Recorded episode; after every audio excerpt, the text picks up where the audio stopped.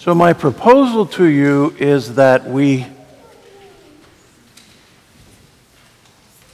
have about some things a tendency to fool ourselves. That's my proposal, that's my thesis.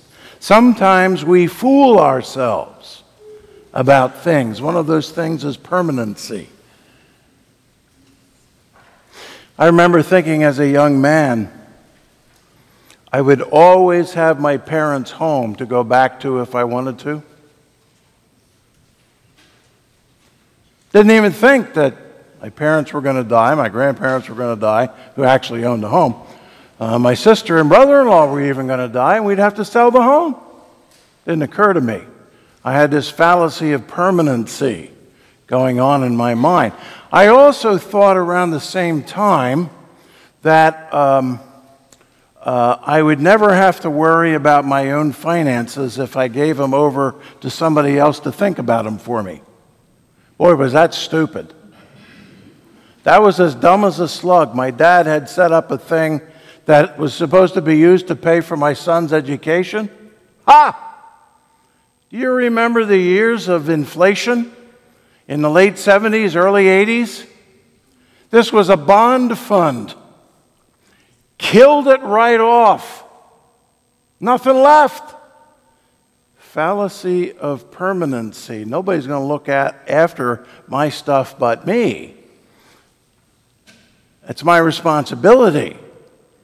And I need to have some, some knowledge about that to make decisions. And those financial decisions are never permanent.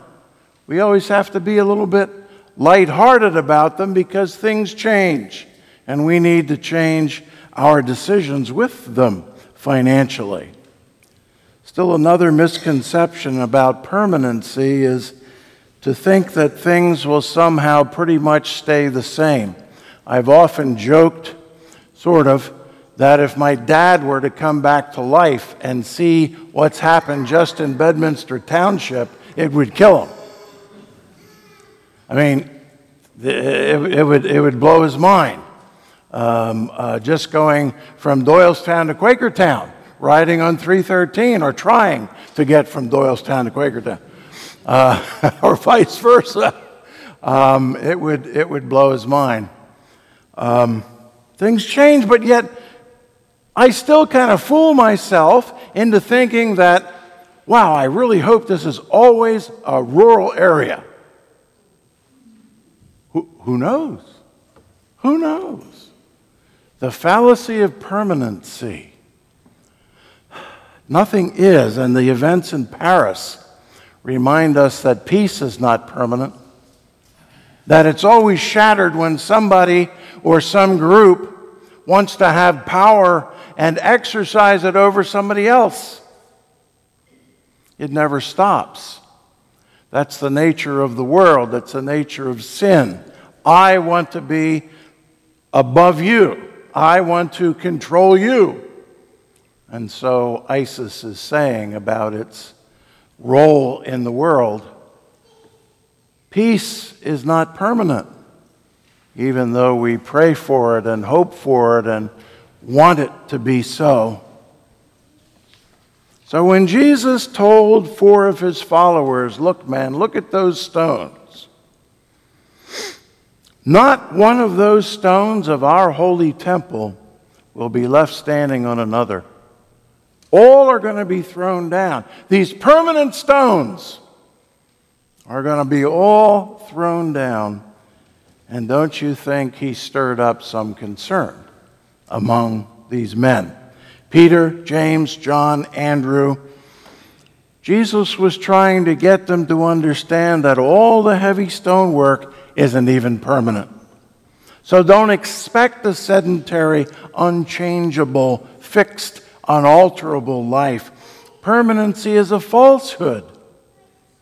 I would guess the men would have been shaken and disturbed, particularly since Jesus was their mentor, their uh, guide. You, you, you need to picture the structure uh, if, you, if you've never been to uh, Jerusalem, um, You may have seen pictures of the Western Wall or the Wailing Wall, which remains. And, and these stones are absolutely huge. Uh, they're, they're so heavy they didn't need, require any kind of uh, uh, grout or uh, anything to hold them together. They're held together by their sheer weight. Nothing could pull them apart. Oh, yes, it could. And it actually did in 70 AD when the Romans stuffed a Jewish, major Jewish uprising by um, not only uh, uh, killing people, but knocking down the temple with battering rams. And they did that. And in so doing, knocked down the hearts of those who worshiped there as well. Friends, the falling leaves of autumn, the encroaching darkness, the end of the calendar year all remind us of the inevitability of change, often when we least expect it. So I think Jesus is saying, if we were to take uh, the meaning of his uh, uh, words, don't put your trust in things or people, in buildings or personalities, in technology or in anything that seems solid or immovable. These things will change and maybe even go away, but the God we know in Jesus Christ will remain. The world may end, but God's investment in you and in me remains total and complete. God is permanent. And if we are to believe Jesus, God's love for us is fixed and stable. And that's the really only thing we can depend on. Even this world will end when we do not know. As they look back on the walled city, the four ask Jesus, So when will this be the end? What will be the sign of the end of things? Jesus responds curiously, but nevertheless, beware nobody leads you astray and tells you stuff that's untrue. Remember the Left Behind series? I'll go on. Beware that nobody leads you astray. Many will claim to know when and how, but they won't.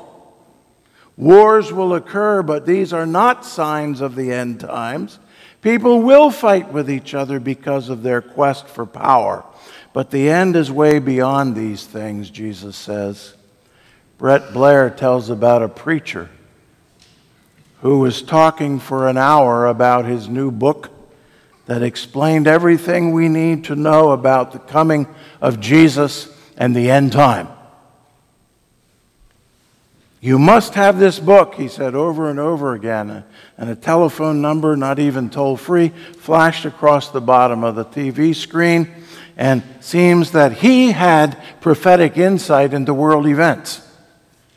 And for a mere $14.95, he was willing to share that insight with you and with me. It was inferred that we would not survive the coming terrors unless we had this book. Well, a certain pastor uh, um, uh, called the number and uh, suggested to the poor operator who was just taking orders for the book that if this preacher really thought this was so vital to the survival of the planet and that the end was near, he'd be giving the book away. The pastor said, I mean, he won't need the money, right? It's all coming to an end anyway, so who needs a bank account? True, it costs money to print, but he won't have to pay for it if it goes the way he says it will. The woman on the other end of the line was not amused. Sorry, sir, she said, but I don't know much about theology. To which the pastor responded, Neither does the writer of the book that you're selling. In a classic Peanuts cartoon, Linus and Lucy are standing at a window watching it rain. Lucy says to Linus, Look at it rain. What if the whole earth floods?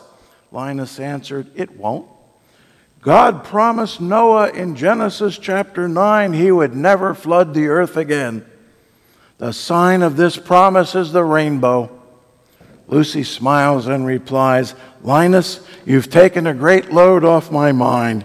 To which Linus responds, Sound theology has a way of doing that. And yes, it does. Don't believe everything you hear, everything you're told, or uh, things you see on TV about the end of time. They don't know.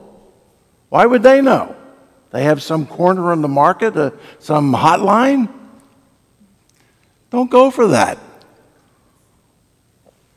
Only Jesus knows, and only the love of God is secure. That's fear mongering, the Left Behind series. It's making people um, uh, afraid uh, in the hopes that not only they'll buy the products, but uh, that they'll also believe a certain way. Um, and, and specifically about the so called rapture. We can get into that another time. That's not biblical, so you know. It's not biblical. If we are to understand Jesus' message today, it has to be devoid of fear and filled with hope. Yes, there will be an end of things but God will be there. Yes, time will close, but God will be there. Yes, nothing created is permanent, except the love of a God who takes fear to a cross and kills it. Except the love of a God who raises the crown of his salvation, of his creation, you and me, from the dead to be with him for eternity. Over the years, I've become pretty familiar with the committal service at the grave, especially this past year. The Lutheran Book of Worship committal service cites Psalm 118, which says, It is better to rely on the Lord than to put any trust in flesh. It is better to rely on the Lord than to put any trust in rulers or social media or 401ks or in pastors or principals or parents, no matter how good and faithful they may be. Jesus wants us to ground our hope in Him. The only permanency, the only bedrock, if we can do that, if we have the courage to put priorities right, then when the end comes, my Lord, what a morning. Let's sing it. Thank you.